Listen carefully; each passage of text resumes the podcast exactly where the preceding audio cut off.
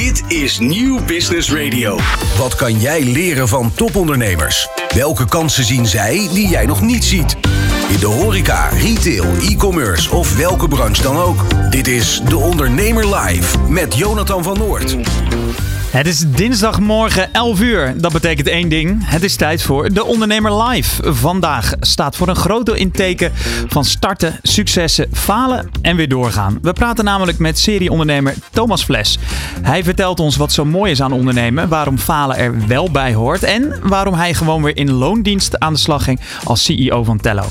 Twee uur lang kijkradio dus over klappers en mislukkingen die het ondernemerschap zo mooi maken. Welkom bij De Ondernemer Live. Wat kan jij leren van topondernemers? Welke kansen zien zij die jij nog niet ziet? In de horeca, retail, e-commerce of welke branche dan ook. Elke ondernemer kent dezelfde uitdagingen. In De Ondernemer Live hoor je echte ondernemersverhalen. Elke dinsdag tussen 11 en 1 schuiven topondernemers en experts aan bij Jonathan van Noord op Nieuw Business Radio. Live meekijken kan via deondernemer.nl. Het rommelt in de winkelstraat en grote ketens hebben het moeilijk. Gisteren kwam naar buiten dat koopjesketen Big Bazaar geen doorstart gaat maken. Elektronica-keten BCC kan waarschijnlijk rekenen op een gedeeltelijke doorstart. Wat is er aan de hand? Daarover spreken we met retail-expert Paul Moers. Paul, welkom. Ja, goedemorgen. Ja, Paul, ik noem het uh, dat het rommelt in de winkelstraat. Uh, wat is er volgens jou aan de hand? Nou ja, wat er aan de hand is, is uh, zijn eigenlijk twee dingen. Ten eerste zit de economie onwaarschijnlijk uh, hard uh, tegen. de inflatie is sky high. Mensen zijn bovendien erg onzeker vanwege alle spanningen in de wereld. Denk aan Oekraïne, denk aan het Midden-Oosten dat op ontploffen staat. En het derde is dat de retail in de winkelstraten, de fysieke retail eigenlijk in veel gevallen de afgelopen jaren heeft zitten slapen. Omdat ze niet in de gaten hebben gehad dat de functie van een winkel na corona dramatisch is veranderd. dus voor corona had je een logistieke functie. Je moest naar de winkel vooral om je spullen te halen. Maar na corona ja, haalt iedereen uh, de spullen van, uh, van internet. En dan zie je dat de winkels zich niet hebben ingericht op de, die hele nieuwe werkelijkheid. En die nieuwe werkelijkheid is dat een fysieke winkel, wil je daar naartoe gaan, inspiratie zal moeten bieden, beleving zal moeten bieden, service zal moeten bieden. Ja, en dat loopt echt in het ene winkel naar het andere steeds uh, vaker uh, slecht af. En dan zie je ook nog eens werknemers die niet eens de Nederlandse taal spreken. Dus uh, die in veel gevallen mensen niet voldoende kunnen uitleggen wat nou uh, de, de achtergrond van bepaalde spullen is. Dus ja, dat zijn allemaal een opeenstapeling van factoren die het heel moeilijk maken. En Paul, als we nou, als we nou eens even inzoomen op uh, BCC en, uh, en Big Bazaar, de twee voorbeelden uit de intro. Waarom hebben juist deze ketens het zo moeilijk? Nou ja, Big Bazaar is een, uh, is een logische. Uh, kijk, als Big Bazaar is een kopie van Action.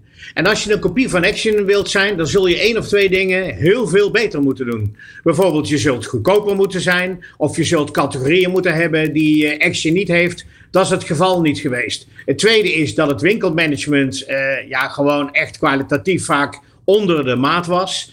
dat was uh, gewoon, uh, gewoon vaak slecht. Um, ja, en bovendien uh, hebben ze ook helemaal niets aan duurzaamheid gedaan. Terwijl die grote action nu volop inzet op duurzaamheid. Dus ook daar lopen ze achter. En als laatste, ja, je vecht tegen een, ketel, een keten action waar alles tip-top in orde is. He, die zo'n kleine 2500 filialen hebben. Een inkooppower, waanzinnig goed winkelmanagement ja, dan ga je dat uh, verliezen als je visie onvoldoende is. En BCC, uh, Paul? Nou, kijk je naar BCC, um, uh, die doen een aantal dingen best wel goed. Hè? Die, die proberen ook die beleving heel voorzichtig in die winkel te krijgen, maar nog steeds onvoldoende. Maar waar de BCC vooral last van heeft, is ja, een instortende consumenten-elektronica-markt. Kijk, verleden jaar groeide januari, augustus de omzet voor uh, de elektronica-artikelen met zo'n 7%. Ja, dat was natuurlijk ver onder de inflatiecijfers. En dit jaar is er een groei, Jan Augustus, van slechts 0,7%. Nou, dat ligt nog verder onder de inflatie die we nu hebben. Dus je ziet dat het volume in elkaar dondert. Dat ze nog wel een beetje omzetgroei hebben. Maar dat maakt alle kosten uh, echt absoluut niet goed. Dus zowel BCC, maar bijvoorbeeld ook een mediamarkt, hebben het hartstikke lastig op dit moment. En als we nou even kijken naar de overlevingskansen en ook uh, naar een mogelijke doorstart. Wat mij opviel was dat er bij Big Bazaar eigenlijk niet gesproken wordt over een doorstart en bij BCC over een gedeeltelijke doorstart. Je zou toch kunnen zeggen, nou het waren best wel ja, sterke merken overal in het land uh, te zien. Waarom stapt er dan niemand in? Nou ja, van uh, wat ik net uh, uitleg, je moet wel heel veel cash in je zak hebben zitten om nu in zo'n keten te stappen. Want je weet dat het gewoon het komende jaar nog heel erg moeilijk gaat worden. Kijk, die economie gaat hopelijk volgend jaar weer wat aantrekken. Maar nogmaals, dat hangt af van de spanningen in de wereld. En die liggen er op dit moment niet om. En als je naar BCC kijkt, dan zie je dat de mediamarkt geïnteresseerd is. Maar waarin zijn ze geïnteresseerd? In slechts negen winkeltjes. En ja, die gaan die winkels niet voortzetten onder de naam BCC. Uh, maar dan moet je weer een merk in de lucht houden. Dus dan zullen het kleine stadswinkels van een uh, mediamarkt worden. En ja, daarmee red je dus uh, de hele BCC-keten absoluut niet. Dus ja, hoe triest het ook is en hoe pijnlijk het ook is voor de mensen. En hoe pijnlijk het ook is voor al het werk wat ze die afgelopen jaren hebben gedaan. Ik zie de overlevingskansen op dit moment als buitengewoon miniem. Ja, en als Mediamarkt interesse heeft, maar jij zegt net dat die het zelf al lastig hebben, dat is ook niet echt een, eh, een, een ja, uh, uh, ja, goed vooruitzicht, lijkt mij. Nee, Mediamarkt is ook geen stevige partij. Kijk, Mediamarkt worstelt al jarenlang met zijn strategie. Het is echt ongelooflijk. Kijk, een bedrijf zonder plan heeft altijd een excuus. En bij de Mediamarkt regent het ook ieder jaar van de excuses. En dan denk ik, ja, wanneer wordt daar eens een keer goed management uh, neergezet? Het is allemaal bla bla, het is allemaal flauwekul, het is vaak niet concreet.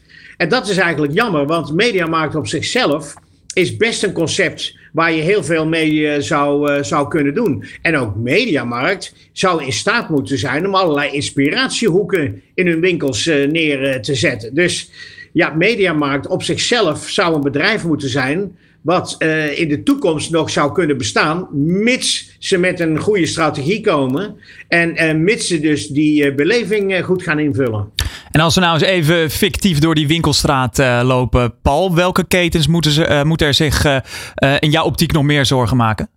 Ja, ik ga vooral geen namen noemen, want dan veroorzaak je bijna het probleem. Maar ja, waar op dit moment ook veel pijn zit, zijn de ketens die met schoenen en met kleding worstelen.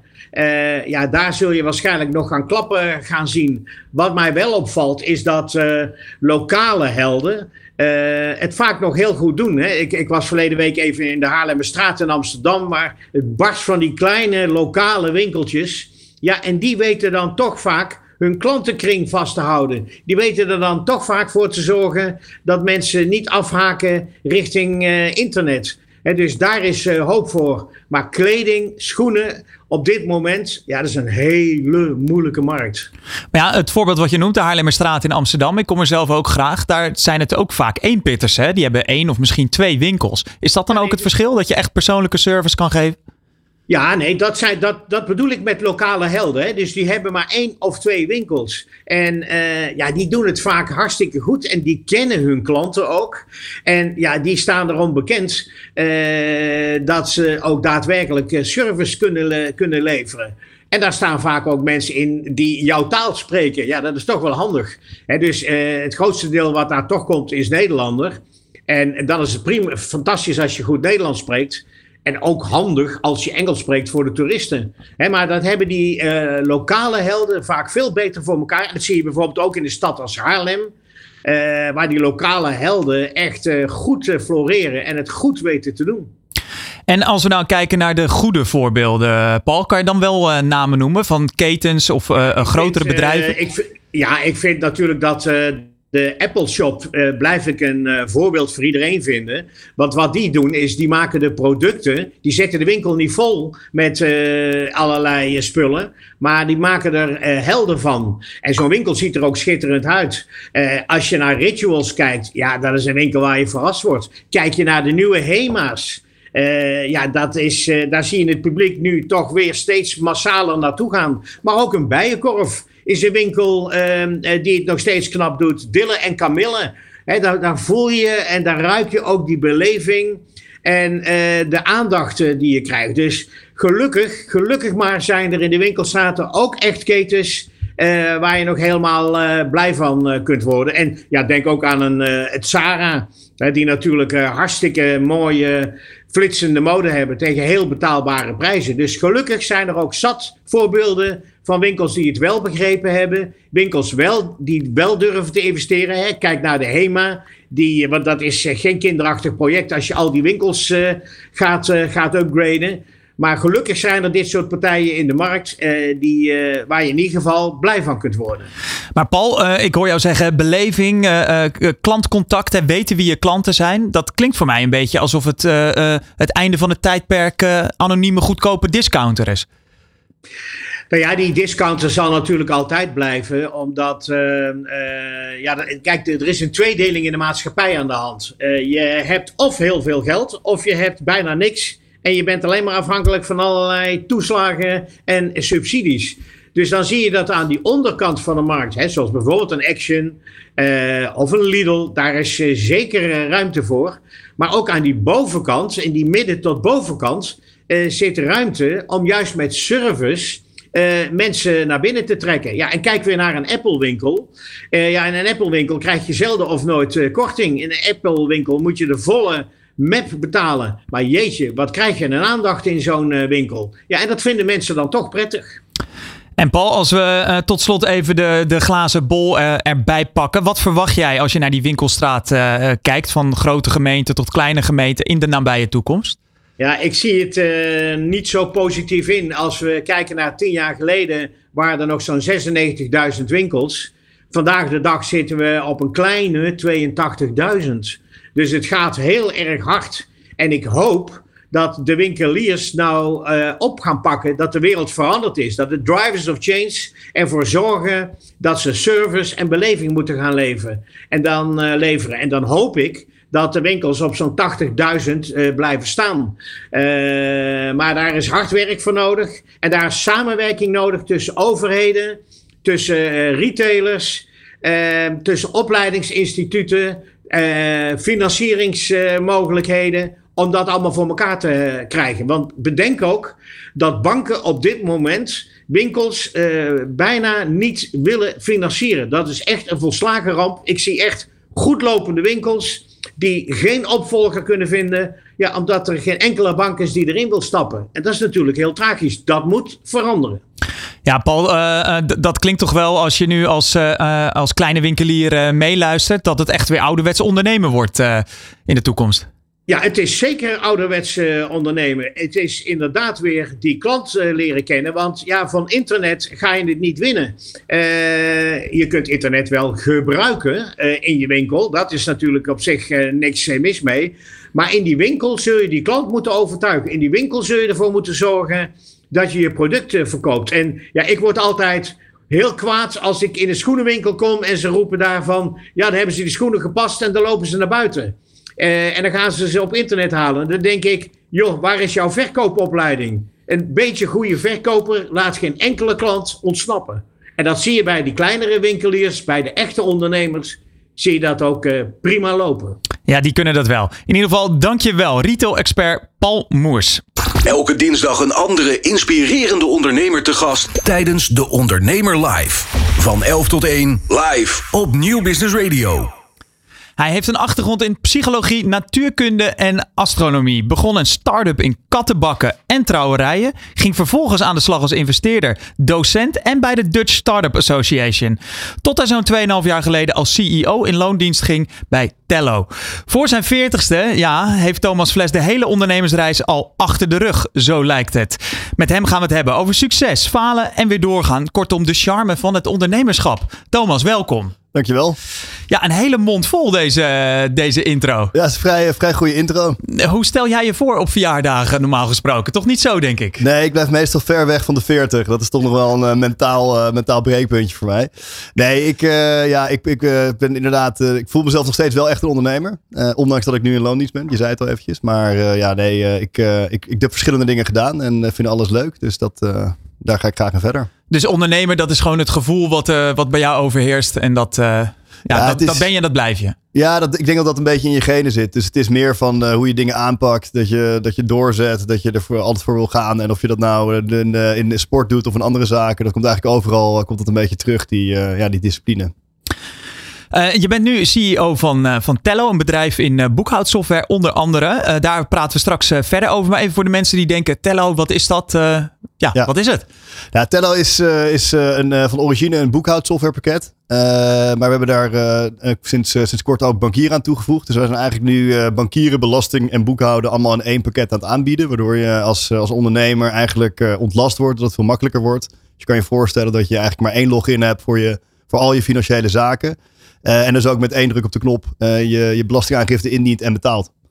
Maar dat bankieren erbij, dat lijkt me toch wel eh, lastig ook qua vergunningen en waar je allemaal aan moet voldoen, toch? Het is, eh, het is niet het meest makkelijke traject geweest. We hebben een, eh, we hebben een goede, goede partners gevonden. Dus we werken samen met, met BNP Paribas, de grootste bank is van, van Europa en een van de grootste ter wereld. Dus het, het, het, geld is veilig. Dat is ook denk ik belangrijk, helemaal met de neobanken die in opkomst zijn.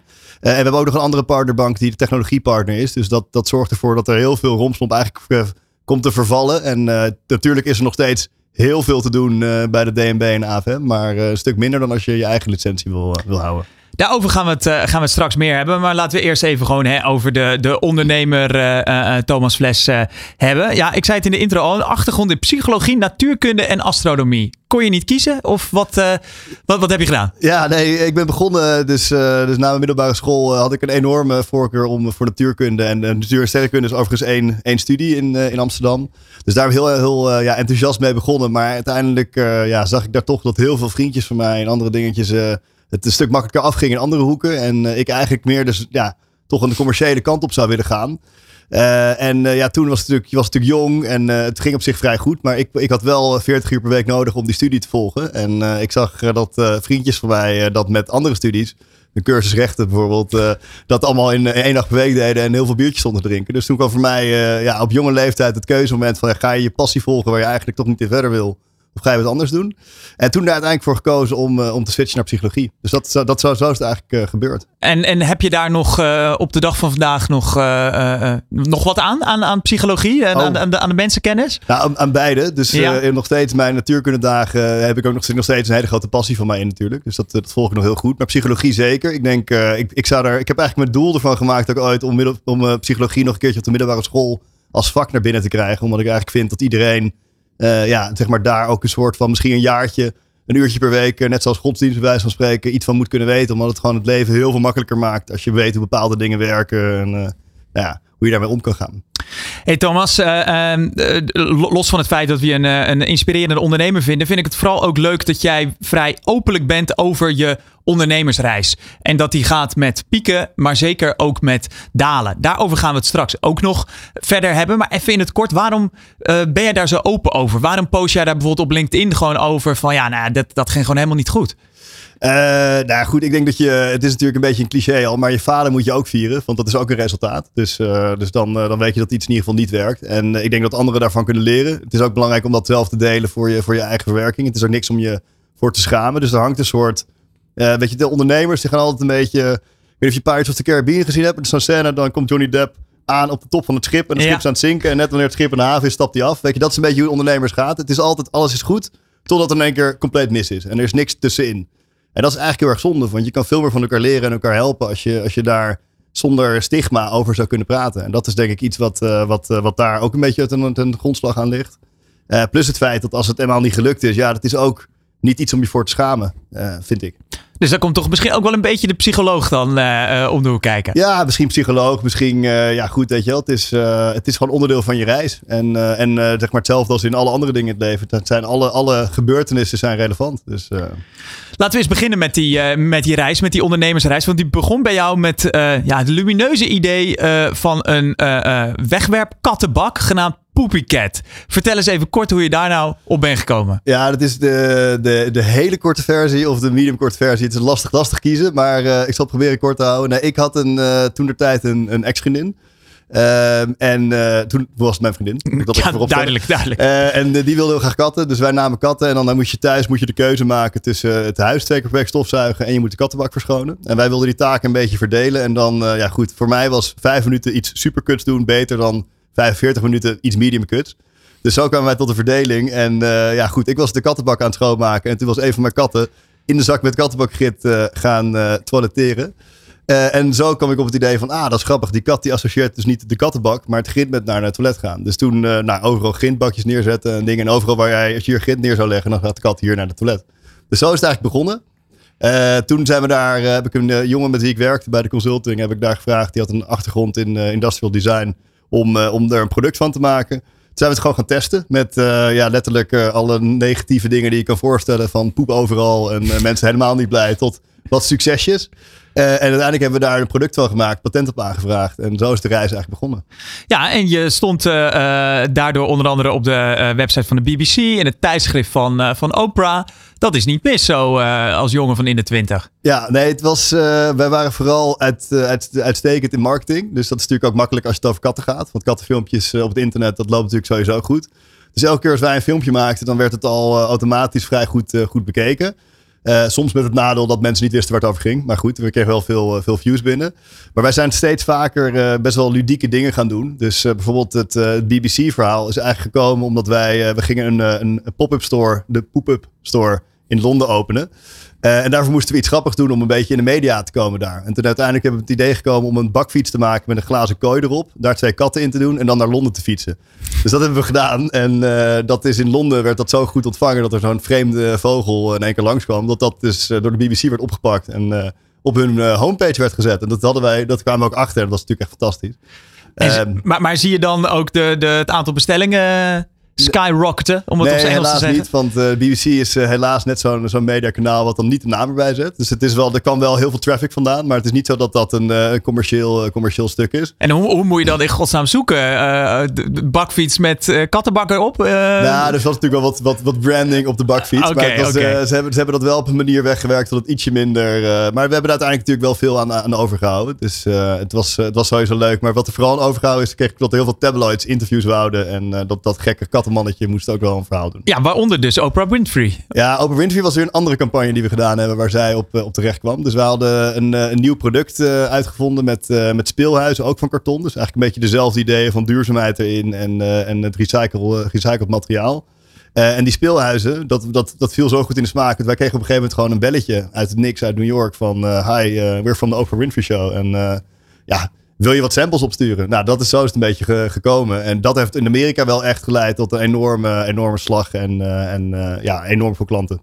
Dan ben ik toch benieuwd. Wat vind jij dan het leukere aan? Dat verzinnen van zo'n campagne en zien dat dat werkt? Of daadwerkelijk ook bezig zijn met die productontwikkeling en, en echt het ja, ondernemen? Ja, ik, ik, ik geloof best wel een beetje in een holistische aanpak. Dus ik denk, dat je, ik denk dat je nooit alleen maar één ding kan doen. Ik denk dat dat ook niet werkt. Ik denk dat het ook daarom goed is om ook een, uh, ook een co-founder te hebben die je daarmee ook kan bijstaan. Of die de, juist jou aanvult waar je dat wat minder, wat minder hebt. Uh, maar dat, dat is denk ik wel. Uh, ik zou denk ik meer aan de marketkant zitten. maar ik bemoei me nu bijvoorbeeld ook bij Tello ook nog steeds wel heel veel met het product en met andere zaken. Omdat het gewoon belangrijk is. Omdat het niet. Het is niet dat je heel succesvol bent op marketing dat je product dan niks meer nodig heeft. Zo, zo werkt het natuurlijk niet. Uiteindelijk kwam er een uh, grote ja, kattenbakken gigant, kunnen we hem wel noemen. Pets Place uh, kwam voorbij. Daar heb je het aan verkocht. Waarom? Nou, wij, dat is, dat is, het is ook wel weer. Het is leuk om deze herinneringen op te halen. Maar wij, wij, wij, waren heel goed als e-commerce bedrijf in de B2C. En dus wij, wij waren vooral goed om direct aan de consument te verkopen. maar we kregen steeds vaker orders uit de retail. En op een gegeven moment kregen wij een, een order van Delhaize. Toen nog Delhaize. En dat is een supermarktketen, toch? Een grote ja. in België. En die wilde heel veel kattenbakken hebben voor de supermarkt. Dus wij dachten, nou, dat is, dat is, perfect. Uh, en uh, nou, dat waren dan meteen een aantal containers. Dus dan weet je dat het wel over serieuze hoeveelheden gaat. Maar toen, uh, ja, die werden geleverd. En toen kwamen ze aan. En toen de pallets bleken 5 centimeter te hoog te zijn. Of drie zelfs. Uh, en dan worden ze gewoon door de Hessen geweigerd. Alleen die containers moeten natuurlijk terug naar de, naar de schepen en, uh, en dat soort dingen. Dus het is, het, uiteindelijk moesten wij in een warehouse de pallets gaan herpakken en allemaal zeggen gaan doen en boetes betalen. En alleen maar huidende mensen op kantoor. Want het is gewoon iets wat helemaal niet onze core was. Maar daar zat wel onze groei in. En op dat moment was eigenlijk uh, niet de moederbedrijf van Petsplace, maar een andere partij naar ons toegekomen om ons te kopen. En zo is het balletje gaan rollen. En dan uiteindelijk dan, kan je er toch wel afstand van doen van je kindje? Nou, het, was, het was toen ook wel tijd om er afstand van te doen. Want uh, zeg maar die, die, die, die transitie van ons van B2C naar een B2B bedrijf ging gewoon niet uh, vlekkeloos. Um, en uh, dat was toen zaten we ook al denk ik vijf jaar in, in de game. En dan heb je op, een gegeven moment heb je die hoogtepunten ook wel, wel gehad. En dan is het ook een mooi moment om het door te laten groeien. Maar met de initiële partner was het ook een, een, een, een ander soort fit geweest dan met. Dit was ook een internationaal bedrijf die ook op productie erg had kunnen helpen. Dus die, de, de initiële gesprekken om te gaan verkopen waren echt gevoerd met het idee van dan kan het ook echt groot, groot worden. En uh, dat was natuurlijk ook voor ons wel, wel heel cool. Je zegt zo, na vijf jaar is de, is de koek dan op. Uh, is dat bij jou altijd zo, dat er zo'n zo, zo spanningsboog van een paar jaar uh, zit? Ja, het moet wel spannend blijven bij mij. Dus ik ben wel een beetje een ADHD'er in dat opzicht. Dus, uh, dus dan, als, dat, als, het, als het aan mij dacht, dan kan het wel door. Maar je kan het ook spannend houden voor jezelf. Dus, Zoal, hoe dan? Nou ja, goed, nieuwe dingen ontwikkelen en niet stilzitten. Dus bij Tello, wat ik al, wat ik al zei, we zijn natuurlijk nu met bankieren bezig. En dan ben je eigenlijk weer een soort nieuwe start-up aan het bouwen. Dus dat, is, dat, dat soort dingen zijn natuurlijk heel gaaf om, om, om te blijven innoveren en energie hoog te blijven houden. Straks praten we verder met uh, Thomas Fles. Waarom ging hij bijvoorbeeld weer in loondienst? Dat hoor en zie je straks na de pitch. De pitch. Ben jij degene met een briljant idee en ben je op zoek naar funding of een investeerder?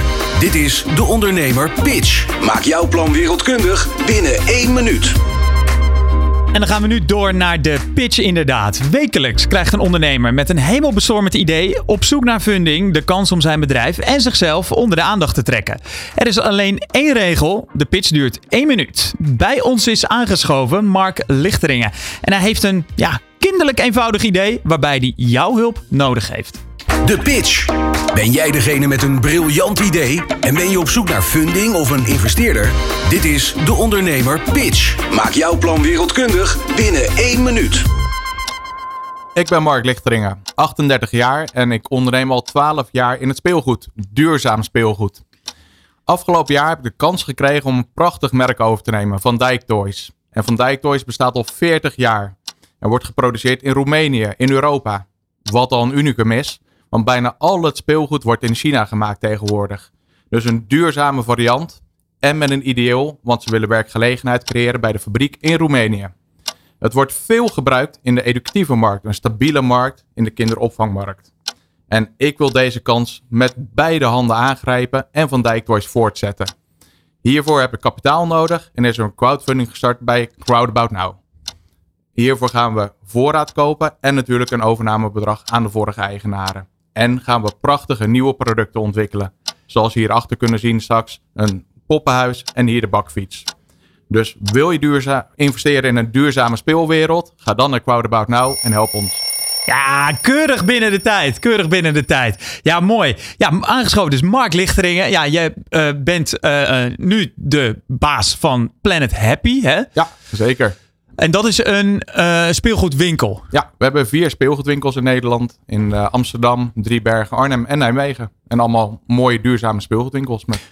Wat ik me altijd afvraag bij, bij speelgoedwinkels. Um, ja, hoe, hoe, hoe loopt die business? Want je kan natuurlijk online ook van alles kopen. Hoe, hoe gaat dat? Ja, dus denk ik de combinatie die het sterk maakt. Dus je moet echt wel, wat we ook zojuist hier hoorden, uh, je onderscheiden als winkel. Dus een stukje belevenis creëren kennis hebben over de producten. Want anders kan je net zo goed inderdaad op internet shoppen.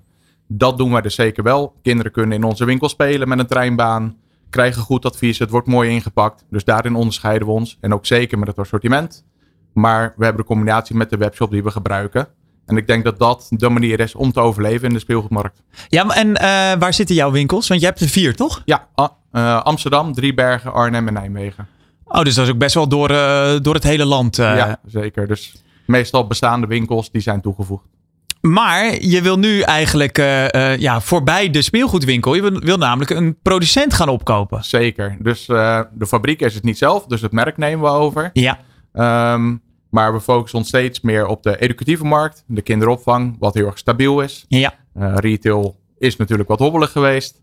Um, en deze ja, kans die wil ik echt met beide handen aangrijpen, omdat het heel goed is voor de toekomst. En een prachtig merk is waar, uh, waar heel veel liefde achter zit. Ja, want uh, voor de mensen die naar de radio luisteren, er staan hier uh, ja, een, een, een kinder, houten kinderbakfiets. En achter jou staat een houten poppenhuis. En dat is dus van Van Dijk Toys. Ja, zeker. Um, dit is echt een karakteristiek product wat al heel veel jaren bestaat. de bakfiets. Dus die zijn er heel veel in het land al geleverd, waar kinderen blij mee zijn. Uh, en het poppenhuis is uh, echt een sneak preview. Uh, de eerste zending moet nog komen. Gaat nu in, is nu in productie. En dit is de sample. die wij hebben doorontwikkeld. En, en Van Dijk Toys, dat kennen jij al heel lang. En dat is altijd een soort droom geweest van, ja, als ik dat... Je had het al in je winkel. eh, Ja, zeker. Vanaf dag één eh, was ik klant bij Van Dijk Toys. Ehm, ja, dan heb je wel een paar bijzondere merken in je winkel waar je enorm trots op bent en waardoor je winkel ook onderscheidend is. En Van Dijk Toys was daar zeker één van. En dan is het wel een droom als je dat zelf je eigen visie erop mag eh, geven in de toekomst. En wat is de reden dat het merk eh, eh, ja, in de verkoop staat? Ehm, de eigenaren, die wouden gewoon iets anders. Ehm, dus één eigenaar zit nog bij de fabriek, maar het merk Van Dijk Toys wouden ze overdragen om iets anders te doen. En eh, even kijkend zo naar, eh, eh, naar het speelgoed. Wat, wat maakt het voor jou dan zo mooi dat jij dacht van ja, eh, leuk om het te, verkopen in mijn winkel. Maar ik wil, er, ja, ik, ik wil die naam dragen. Ik wil de, de, de eigenaar ervan zijn. Het is echt onderscheidend in eh, kwaliteit. Ehm, het is zeg maar de dikte van het hout, eh, Europese berken multiplex. Ehm, zoals je ziet, je ziet de schroeven eigenlijk bijna niet. Ehm, die zijn heel erg netjes weggewerkt. Dus je zet kleine dopjes op, zodat je die ook niet meer ziet. Dus het zit echt in de finesses waar het zich onderscheidt. Ehm, en dus in, het zegt ook heel veel dat het heel veel in de kinderopvang wordt gebruikt. Dus het is echt hufteproof. Er kunnen echt tientallen kinderen per dag mee spelen. Eh, ja, dus een prachtproduct. Met liefde. Ik sta er vol, vol achter. En je zei ook van hè, dat eh, ze een van de weinigen zijn die dus in Europa produceren. Is dat Ja. normaal allemaal? En dat zijn even mijn woorden, plastic troep uit eh, Aziatische landen? Niet alleen maar plastic troep. ehm, maar inderdaad, ja, er produceren er heel weinig in Europa. En dat, Is dat kosten, eh, kostenplaatje? ja, dat is zeker een kostenplaatje. Ehm, dus ja, dat is de, de belangrijkste reden om in China dan te produceren. Eh, en wa- want eh, dit- dan ben ik toch wel benieuwd. Wat, wat betaal je zo ongeveer voor zo'n voor zo'n wagentje dan? Deze is in de winkel 129,95. Ja, ja, ja eh, hufteproof. Daarmee is denk ik, er zijn denk ik heel veel ouders ook alweer verkocht dan toch? Dat, Dan, eh, dan toch wel even eh, heel iets leuks. We- verkopen het dus aan de kinderopvang. Maar je ziet het dus ook al veel tweedehands aangeboden worden in de markt. Dus er is wel een- voor iedereen een kans om dit product in de toekomst te gebruiken. De ene zal het nieuw kopen. De andere zal het via Marktplaats vinden. En we zijn nu ook een samenwerking aangegaan met Tiny Library. Eh, dus ook de producten zijn zelfs te huur. Dus dat is eh, heel erg leuk. Toch nog even terug op, eh, eh, op het moment dat jij besluit, want je, je, eh, je bent een crowdfunding gestart, die overigens al het streefbedrag van 100.000 euro heeft gehaald. Je Het wil, basisstreefbedrag. ja, je wil naar die 2 ton, dus Ja. luisteraars die interesse hebben, de investeren kan nog steeds. Ehm, maar eh, ne- neem eens mee naar dat moment dat jij te horen kreeg van, nou ja, Van Dijk eh, eh, wil, er mogelijk mee stoppen. Mhm. En dat jij dacht van, ja, maar hier, hier ga ik instappen. Hier komt de ondernemer Mark Lichteringen toch wel om de hoek kijken. Ja, ik denk dat ik die uitstraling redelijk naar buiten heb. Ik ben nogal ondernemend. Vandaar ook in die twaalf jaren met vier winkels en dus de webshop, een magazijn en de educatieve markt opgestart. Dus het was een persoonlijk gesprek met een bak koffie van de, de eigenaar. Waarin eigenlijk gewoon de vraag werd gesteld van eh, wil jij het voortzetten? Oh, dat kwam vanuit hen. Ja, zeker. Ja, Ja. Dat is denk ik het grootste compliment wat je kan, eh, kan krijgen. Ja, dat eh, toont in ieder geval vertrouwen in mij. En ja, ik ben er ook trots op dat ik ben gevraagd. En heel veel zin om dit voor te zetten. Maar waarom dan toch de crowdfunding? Nou, het is heel erg kapitaalintensief. Ehm, dus eerst zat ik in de, aan de retailkant. Dat is iets minder kapitaalintensief. Eh, hier moet je alle voorraad vooraf betalen. En een vrachtwagen vol gaat al hard met eh, volume en geld. en al je klanten in de B2B-business betalen pas achteraf. Dus je hebt echt een overbrugging nodig van kapitaal. Ehm, Want eh, zou je dat iets beeldender kunnen maken voor, voor, voor, voor mensen? Bijvoorbeeld, eh, je wil eh, een x aantal van deze eh, bakfietsjes hebben. Hoe ziet dat proces er dan uit? Ja, een productieproces, hè, die kan ik niet per stuk bestellen. Dat is niet zo handig voor de fabriek. Ehm, dus je moet inderdaad een vrachtwagen vol bestellen. En dan ga je al snel naar bedragen alle 50.000 euro om één vrachtwagen deze kant op te krijgen. En dan is het kostenefficiënt. Ehm, dus dat soort bedragen praat je over. En dan moet je hem nog gaan verkopen aan je klant. En dan moet je, die mag op rekening betalen. Dus kan je nog even wachten op je, op je geld. Dus daar zit heel veel kapitaal in. En ik moet natuurlijk een overnamebedrag betalen aan de vorige eigenaren. En die combinatie zorgt dat ik dit geld nodig heb. En daar gaat dus die, eh, eh, zeker die ton en mogelijk die twee ton in zitten. Ja, zeker. Wa- wa- waar nog meer? Zou je dat een beetje kunnen specificeren? Waar, waar, waar wil je het voor gebruiken? Stel je gaat over die twee ton, dat kan natuurlijk ook. Nee, dat zal allemaal in voorraad gaan eigenlijk. Dus dat is eh, heel simpel. Dingen als marketing en productontwikkeling. Ja, we weten heel goed waar de vraag zit van de klant. Dus het poppenhuis, we wisten al lang wat we wouden maken. En we hebben nog tien items die we zo kunnen uittekenen. Dus daar gaat het geld niet in zitten. En dat, eh, dus niet in marketing. We hebben onze kanaal, we hebben onze klanten. En we kennen de mensen, dus dat, eh, dat hoeft gelukkig niet. Dus het hoeft uh, in voorraad en het overnamebedrag. Ja, want we hoorden in het vorige item uh, retail-expert Paul Moers zeggen hè, dat de winkels die weten te overleven, die weten wat hun klanten willen, die, ja. die geven die experience. Het lijkt erop dat jij aan dit lijstje volledig voldoet dan. Ja, nou, ik denk dat we zeker onderscheidende winkels hebben. Um, en ook aan deze kant weten wat de klant wil. En dat is heel belangrijk om je te onderscheiden en terugkerende klanten te krijgen. Uh, waarom dan toch voor crowdfunding gekozen? Want je, ja, je zou theoretisch gezien naar een bank kunnen gaan. Je kan ook een uh, angel investor uh, vragen.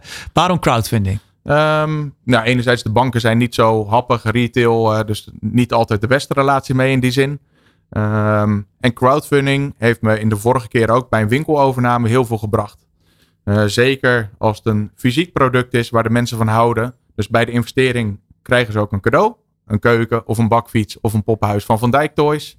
Um, en dat worden echt ambassadeurs. Dus het is echt spread the word. Ze zijn trots dat ze hebben geïnvesteerd en ze vertellen het aan familie en vrienden. En die olievlek die hebben we gewoon nodig. En dat is bij de winkel succesvol geweest en nu ook bij Van Dijk Toys hoop ik daarop. Want dat hoor je inderdaad wel, hè? Bij, bij bijvoorbeeld een crowdfunding of bij een sharefunding. Hè? Dat je, ja, ik vind dat zo, zo makkelijk wordt. Dan creëer je ambassadeurs. Maar moet je daar nog echt wat voor doen of gebeurt dat gewoon? Je moet je verhaal vertellen. Um, en dat kan gelukkig bij crowdfunding in een goede video. En gelukkig krijg ik hier de kans om een verhaal te vertellen. Um, en dat is het belangrijkste. En als je dan een mooi product hebt waar je achter staat met liefde, ja, dan, dan gaat dat wel lukken, denk ik, die ambassadeurs creëren. En ik zit ze ook nog even zo na te denken, maar je kan je natuurlijk richten op, op uh, ouders, maar ook op grootouders. Het is best nog wel een aardige markt waar je dan. Uh, ja, zeker denk ze uh, vaker bij de duurdere producten dat de grootouders vaak in beeld komen. Van ze staan in de winkel. Ja, ja, zullen we opa en oma me even bellen? Dus dat, dat gebeurt heel veel. Dus die doelgroep gaat inderdaad van ouders tot grootouders en dus de kinderopvang. als we het dan toch hebben over ja, hoe, hoe rendabel is het product? Hoe, hoe, hoe, ziet jij dan de, hoe zie jij de toekomst? Nou ja, dus daarvoor dat ik ook heel blij, blij ben met deze stap. We zien allemaal dat de retail het moeilijk heeft. De marges staan onder druk door energieprijzen, huurverhogingen, loonsverhogingen, noem alles bij elkaar op. Dus ik voelde ook wel als ondernemer dat ik een stap moest maken. En dit is een stap in de keten natuurlijk die ik ook als ondernemer uh, wil maken. Want je kan als retailer zitten, als importeur en als merkeigenaar. En nu zit ik bij de stap ook als merkeigenaar. Dus ook om het bedrijf toekomstbestendig te maken ben ik heel blij met deze stap. En wil ik hem met beide handen aangrijpen. Want uh, zou je dat iets tastbaarder uh, kunnen maken? Wat is het verschil als je nou alleen die vier fysieke winkels hebt en uh, nu echt Van Dijk Toys erbij? Wat, wat, wat voor extra's geeft dat? je marge. Dus gewoon inderdaad de marge. Die wordt gewoon groter omdat je een paar stappen in de keten overslaat. Ja, en dat is natuurlijk altijd goed om goed om te hebben. Zeker. Zeker om de, de toekomst aan te kunnen in de retail. En ik hoor je ook best wel uh, specifiek zeggen, dus kinderdagverblijven. Dat was ja, niet het eerste waar ik aan dacht bij als je een uh, speelgoed... Ja, het, het, is natuurlijk een, een, open deur als je hem hoort. Maar ik dacht er niet gelijk aan. Was dat voor jou wel gelijk logisch? Want daar moet ik zijn. Nee, niet gelijk. Maar vanaf dag één heb ik natuurlijk prachtige spullen verkocht. Van goede kwaliteit. Dus ik had een aantal kinderdagverblijven die in onze winkel kwamen. Um, en dat is zo gegroeid. Dus op een gegeven moment merkte ik van... Hé, hey, ze houden echt van ons product. Um, en het is een hele stabiele markt. Consumenten, consumentenmarkt gaat iets meer op en neer. Um, en de educatieve markt slash de kinderopvangmarkt is heel stabiel. We hebben het allemaal nodig. We blijven werken. Kinderen gaan naar de kinderopvang en daar zit budget achter. Uh, meer dan bij scholen. En dat gaf me ook al vertrouwen van daar wil ik me iets meer op focussen voor een uh, stabiele toekomst. Ja, ja, hele logische zet uh, lijkt mij. Ik weet uit eigen uh, omgeving hoe moeilijk het is om zo'n zo'n plek te krijgen. Dus dat er een tekort is, dat is, dat is zeker. Um, toch nog even een, een blik in de, in, in de toekomst. Want dat streefbedrag, dat heb je. Mm -hmm. Nou ja, we gaan er even vanuit dat die twee ton misschien ook nog wel, wel, wel, goed gaat komen. Althans, na deze uitzending. hoe, hoe ziet de toekomst voor jou eruit? Um, ja, met Van Dijk Toys gaan we doorontwikkelen. In ieder geval ook Duitsland in. Um, dus dat, uh, die markt houdt heel erg van mooi geproduceerd, duurzaam houten speelgoed. Dus daar zie ik heel veel potentie in. Um, en meer focus dus op die kinderopvangmarkt voor de stabiliteit van, uh, van het bedrijf. Um, dus daar wil ik verder in groeien en het merk verder uitbouwen. En dat is niet zozeer in de breedte van het assortiment, maar wel in de markt vergroten. En hebben we het dan over één jaar, twee jaar? Dat is uh, volgend jaar zeker al. Volgend jaar al. Ja. Kijk, dat is een mooie ambitie. Uh, dankjewel, uh, Mark Lichteringen van Planet Happy. Investeerders kunnen zich melden via Crowdabout Now. En wil jij hier volgende week nou zitten? Geef je dan op via deondernemer.nl slash Pitch. Je luistert naar De Ondernemer Live. Elke dinsdag live van 11 tot 1 met Jonathan van Noord op Nieuw Business Radio.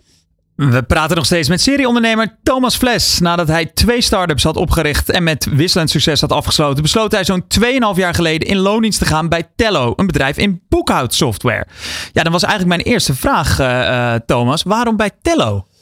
Uh, nou ja, waarom bij Tello? Het is, maar de rode draad in mijn ondernemerscarrière is een beetje gerelateerd aan frustraties en dingen die niet leuk zijn. Dus dat zag je bij de kattenbakken in. niemand vindt kattenbakken schoon leuk. En nou, de We Do, We Do, I Do. Ja, even voor de luisteraar. Uh, jouw tweede start-up was dus een, uh, wedding, planning, een wedding planner. Ja, een wedding planning start-up. Uh, daar kunnen we straks wat meer induiken. Maar dat was dus niet het grote succesverhaal. maar dat kwam ook uit de frustratie van het, niet, ja, het organiseren van je eigen huwelijk. En ja, dan zien hoe daarmee omgegaan wordt door locaties en andere plekken. En hoe moeilijk het was. en Tello lost ook een pijn op die, die, die bekend was. namelijk ja, de irritatie die komt met het houden van administratie, van boekhouden. En al die zaken die er omheen komen. Want dat, dat, dat neemt zoveel tijd van je weg. En uh, ja, dat kan je beter besteden aan, uh, aan de onderneming zelf. En jij kwam er ongeveer zo'n twee, drie jaar geleden uh, stapte je in. Wat, wat, wat trof je daar aan? Uh, ja, wat ik daar aantrof was een, uh, was een ex-corporate venture. Die eigenlijk, ja, wat je natuurlijk vaker ziet bij corporate ventures. ik vind altijd dat je als ondernemer zo een hele natuurlijke drang op, op het doen van, van, van het sales. Het verkopen van je product of service. Als je dat niet doet, dan heb je geen brood op tafel. En dan ga je heel snel de pijn voelen. Dus is een hele natuurlijke drang om snel te verkopen. Dan kom je ook veel sneller aan product market fit toe. En in de corporate venture setting is er eigenlijk uh, altijd geld. En in dit geval was er ook sprake van een moederrelatie met, met de Rabobank. Waardoor klanten ook eigenlijk binnenkwamen. Dus je had eigenlijk een onderneming met een fantastisch product. Een hele goede service. Maar een, eh, een, een, marketing die eigenlijk helemaal niet functioneerde. Dus uh, ook niet echt een business case. En in die zin eigenlijk ook niet een uh, supergoeie market fit. Een beetje ongezonde verhouding eigenlijk. wat bij mij opkomt misschien een beetje verwend. Omdat de Rabobank er dan achter zit. Dat je dan... Ja. ja het geld is er toch wel. Ja, precies. Het geld is er toch wel. En ook, ja, het is nogmaals het type ondernemer wat het dan runt. En wat het dan neerzet. Je krijgt een, een organisatie die niet per se proef is voor de wereld. Maar die proef is voor de situatie waar je in zit. En, en, en ja, dan is de, de, de lijn naar de moeder is heel erg sterk. En uh, die lijn is, is weggevallen. En toen gingen, werden ze zelfstandig. En dat was niet een heel groot succes. Toen zijn ze overgenomen door Ageras, het uh, moederbedrijf. En, en die hebben mij uiteindelijk ge om het over te nemen. En ja, dus inderdaad om te zeggen, ja, dan ga je dan in loondienst. Ze hebben wel tegen mij gezegd, doe maar net alsof het je eigen club is. Ehm, in alles. En, en dat, dat is wel natuurlijk een, een belangrijk deel daarin. Straks gaan we hebben over uh, um, ja, het, het, het gevoel eigenlijk erbij hè, van ondernemer en, uh, en loondienst en het verschil. Maar eerst nog even op de, op de inhoud. Wat heb jij nou eigenlijk gedaan toen je daar ja, de eerste dag uh, binnenstapte? Ja, het is, ik ben met iedereen gaan praten. Het is natuurlijk het is wel in die zin een nieuwe sector en ook, ook een nieuw product wat je goed moet leren kennen. Dus voor mij is het altijd heel erg belangrijk om, om met iedereen te praten over wat, wat hun visie is, wat zij ervan vinden. En uiteindelijk is dat, ja, het, leidt een beetje tot een natuurlijke opruiming van dingen veranderen. Dus uiteindelijk is het gewoon goed geweest om een nieuw kantoor te vinden. Om, om eigenlijk, we, zijn een nieuw product gaan beginnen. Dat was eigenlijk een beetje meer al tijdens mijn gesprekken met, met, met de board toen de tijd. was al bij mij, waren de ideeën al aan het opruttelen als ondernemer. Van oké, van waar gaat het dan mis bij, bij Tello? En dat had ook te maken met het feit dat er, een, dat er miste eigenlijk één stap. Dus als jij als ondernemer en ZZP'er dan je BTW-aangifte moet doen, dat is niet heel erg ingewikkeld. En dat ging allemaal hartstikke goed. Maar als je dan mm -hmm. die, uh, aan het einde van het jaar je inkomstenbelasting moet gaan doen, dan werd het super moeilijk en ingewikkeld. En dat, uh, bedoel, zelfs al ben je een hele slimme gast, dan dat is, dat is echt lastig. Dus wat ga je dan doen? Dan ga je naar een boekhouder toe. En een boekhouder die zegt, ja, kom dan maar met mij werken, want ik heb een andere software. Dus eigenlijk zaten wij mensen een beetje klaar te maken van, kijk, zo makkelijk kan het gaan. En vervolgens dan helpt dus eigenlijk zelf voor de deur uit, omdat we iets niet konden. Dus ik heb gezegd, we moeten een, een compleet pakket maken, zo heet het overigens ook waarin je gewoon full circle een hele oplossing hebt. En dat is eigenlijk een van de eerste stappen geweest. En dat is een, in ieder geval ook een game changer geweest. Omdat je, je churn, dus het verliezen van je klanten verlaagt. Houdt meer klanten binnen. Maar natuurlijk ook je, je, je, je, je inkomsten per klant gaan ook omhoog. Dus... Uh, maar hoe ging dat om er een, een, complete, ja, compleet bedrijf van te maken? Ja, het, het gaat niet zonder, zonder, zonder vallen of stoten. Dus er zijn een hoop dingen veranderd. En we hebben ook natuurlijk heel veel mensen voorbij zien gaan en zien vertrekken. Er zijn nog steeds, denk ik, van, van, van het echte team dat er toen zat, waren iets meer dan 30. Ik denk dat er nog, nou ja, het zijn op één hand te tellen wie er nog over zijn daarvan. Dus er is heel veel, heel veel verwisselingen geweest, heel veel veranderingen. Uh, maar dat is denk ik ook goed. En uh, vooral ook belangrijk om te zien dat het met, met vrijwel iedereen op een hele positieve manier gegaan is. en dat is denk ik ook iets wat belangrijk is. Ik bedoel, je kan altijd, het is belangrijk om geen, geen klootzak te zijn. Maar ik hoorde ook iets over dat de complete boekhoudoplossing eigenlijk nog niet klaar was. Maar dat jij als ondernemer dacht, die is wel klaar. En dat je daar een hele ingenieuze oplossing voor had. Vertel Ja, eens. Je hebt je, je hebt je goed laten voorlichten. Nee, het is, eh, het is, het is, het is heel. het is als ondernemer natuurlijk vaker zo dat je, dat je, dat je ja, je kan het ook wel. In tech-termen heet het vaak een fake door. Dus eh, je wil een product gaan verkopen, maar je hebt het nog niet. Dus dan ga je het gewoon verkopen, want je wil eerst kijken of er überhaupt al vraag naar is. En de, dat hebben wij ook hiermee gedaan. En dan moet je natuurlijk wel kunnen uitvoeren, want dat is wel voor serieuze zaken. Dus voor ons was het eigenlijk zo dat wij het eerste jaar hebben gezegd: oké, we gaan het product verkopen, we gaan het bouwen. Maar we weten nog niet precies hoe groot, de, hoe, we dat gaan bouwen of hoe groot de, de animo hiervoor is. Dus toen zijn we het gewoon gaan verkopen met een business case van oké, dan laten we het gewoon alsnog uitvoeren door een, eh, door een aantal boekhouders. Een leger van boekhouders bijna. Eh, en dan eh, kunnen we, gaan we daarna bouwen en gaan we steeds meer automatiseren along the way. En dat hebben we gedaan. En eh, de, inderdaad, in het eerste jaar hebben we het eh, allemaal eh, keurig handmatig gedaan. Maar we zijn steeds verder gegaan en steeds ook meer met de Belastingdienst samenwerken om daarin eh, het, eh, het makkelijker te maken. Dus die consument, even voor het, voor het beeld, die ondernemer, die kleine ondernemer, die zat dus op die app te werken. En eh, die dacht eigenlijk dat dat jullie, ja, eh, jullie systeem was. En eigenlijk zat daar gewoon nog om de tijd te overbruggen een, een boekhouder wel mee te kijken. Ja, nee, zeker. Nee, het is ook een van de USP's is dat de boekhouder altijd meekijkt in, in, in dat pakket. Omdat het, zeg maar, we zien heel veel dat mensen eigenlijk op zoek zijn naar zekerheid. En dat moet een boekhouder ook in die zin dan kunnen leveren. Maar in dit geval, het is voor de consument is de ervaring hetzelfde. Kijk, of het, of het nou door technologie wordt gedaan of door, eh, of, door, of door mens. Dat maakt in principe voor de consument niet heel veel uit. Uiteindelijk zien we nu dat, dat mensen de voorkeur geven aan technologie, want die maken minder fouten. Grappig genoeg. Eh, van toen wij bijvoorbeeld, eh, toen ik begon bij Tello, was er ook nog zeg maar het bonnetje scanner. Daar gebruiken we nu machine learning voor. Nou, dat was, waren we toen nog aan het ontwikkelen.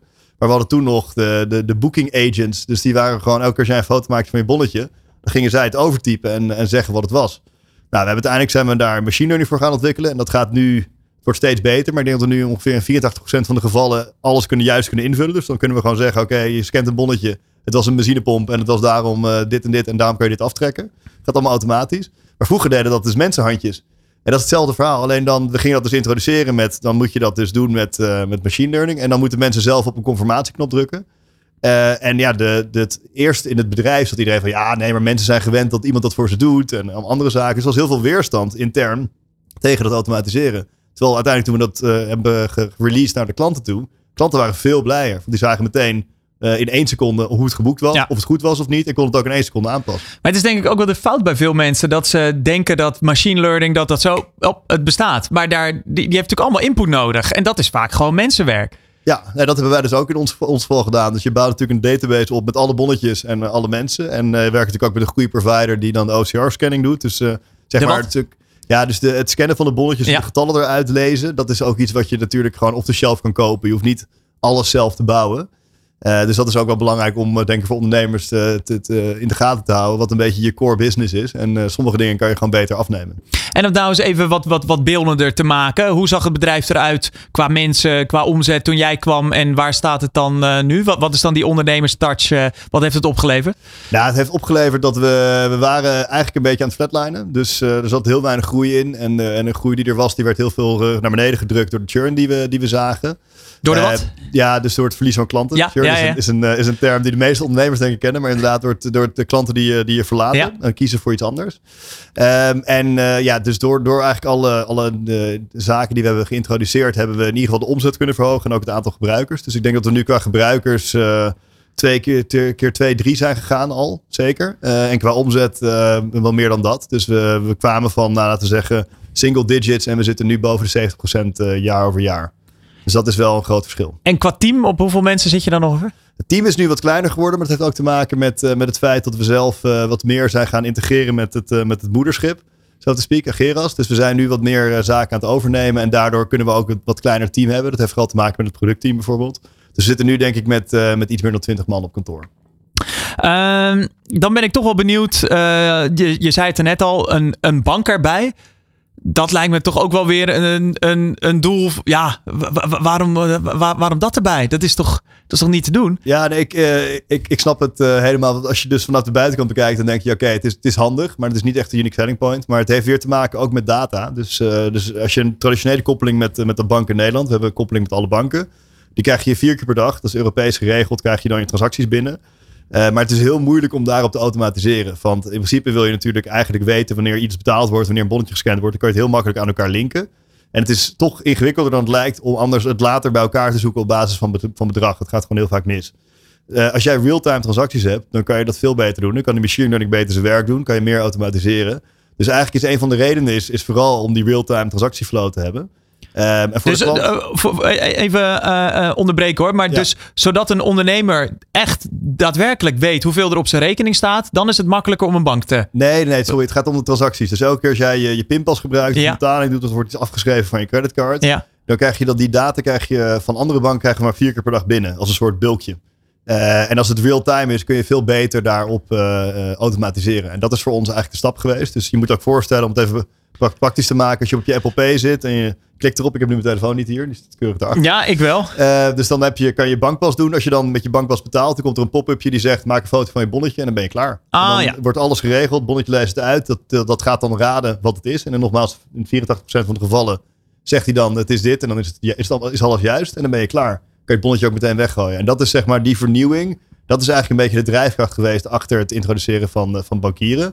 Maar natuurlijk heeft het ook voordelen dat je zo meteen, uh, ja, je hebt dan niet meer een aparte banking app. Je hebt niet meer een aparte app voor dit. Je hoeft niet meer met de Belastingdienst die, die irritante codes over te typen en te schrijven. Dat is gewoon allemaal in één.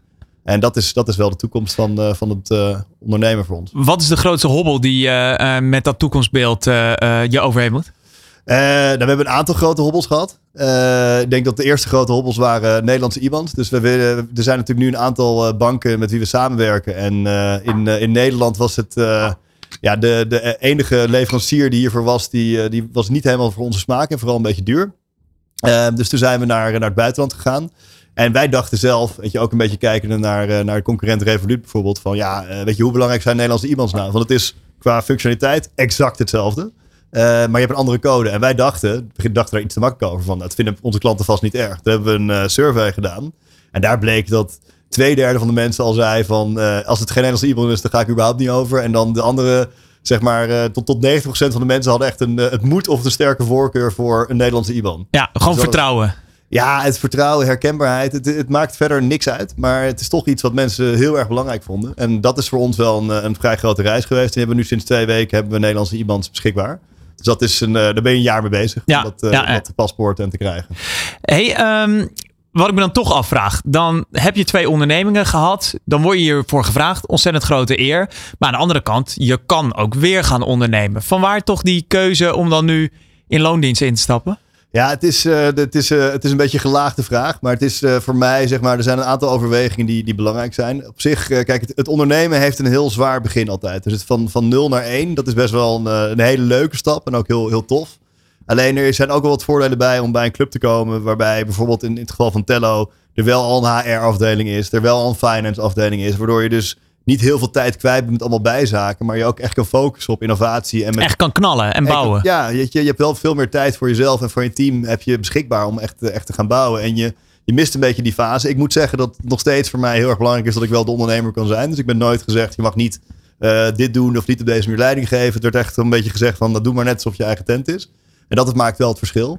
Maar dan is het wel relaxed dat je dan net iets later kan instappen. Waardoor je wel wat meer ja, luxe hebt. Om, uh, die je als, als ondernemer normaal gesproken pas na een paar jaar krijgt. Ik bedoel, voordat je, dat, uh, voordat je ermee kan beginnen. In het kort, want we zijn bijna uh, door de tijd en ben ik toch wel benieuwd. Wat, wat heb jij dan meegenomen concreet uit die twee ondernemervaringen? Ja, het is, ik bedoel, ik denk dat het te veel is om, om het op te sommen. Want je leert zo enorm veel. Maar ik denk, wat ik net al een beetje aangaf, is ik denk dat je zo snel mogelijk moet gaan beginnen met het je valideren van je product. Dus als jij als nieuw ondernemer een product bedenkt, of nou een speelgoedautootje is of iets anders, je wil gewoon meteen zorgen dat je zo snel mogelijk naar de markt gaat, ook al heb je het niet. Probeer maar te kijken, verkoop het aan je vrienden, verkoop het aan je familie. Als je, als je het niet aan je familie en vrienden kan verkopen, dan ga je het helemaal niet aan andere mensen verkopen. Dus, dus dat is denk ik een van de belangrijkste dingen om zo snel mogelijk dat te, te valideren. Want wat je heel vaak ziet, ik geef natuurlijk ook wel eh, les en uh, begeleid studenten met ondernemingen en ook in, in de, de, verschillende incubators. En wat je dan ziet is dat heel veel mensen zitten in een soort van in een heel veilig uh, cocoentje van ik ga ondernemen, ik ga mijn Instagram heel mooi maken, ik ga mijn andere dingen doen. Maar zolang je dus niet gaat verkopen, dan ben je ook nog niet gefaald. Dus het is een hele veilige plek, maar je bereikt er eigenlijk heel weinig mee. En sommige mensen zijn dan letterlijk twee, drie jaar bezig, zonder dat ze eigenlijk die stap hadden kunnen nemen en al na één maand hadden kunnen weten, oké, misschien moet ik een pivot maken, misschien werkt het niet, misschien werkt het juist supergoed. Dus, uh, dus dat gaat zo snel mogelijk naar de markt. Want uh, de markt gaat je ook vertellen wat je product gaat worden. Want dat weet je van tevoren nog niet. Duidelijk verhaal. De boer op dus. Straks praten we verder met Thomas Fles. Blijf dus vooral kijken en luisteren naar het tweede uur van de Ondernemer Live. Je luistert naar De Ondernemer Live. Elke dinsdag live van 11 tot 1 op Nieuw Business Radio. Dat was hem alweer. Het eerste uur van de Ondernemer Live. Straks gaan we het onder meer hebben over pakketbezorging, over Veilig de Weg op. En we praten natuurlijk verder met Thomas Fles, onze hoofdgast van vandaag. Blijf dus vooral kijken en luisteren naar de Ondernemer Live. Wat kan jij leren van topondernemers? Welke kansen zien zij die jij nog niet ziet? In de horeca, retail, e-commerce of welke branche dan ook. Elke ondernemer kent dezelfde uitdagingen. In de Ondernemer Live hoor je echte ondernemersverhalen. Elke dinsdag tussen 11 en 1 schuiven topondernemers en experts aan bij Jonathan van Noord op Nieuw Business Radio. Live meekijken kan via deondernemer.nl.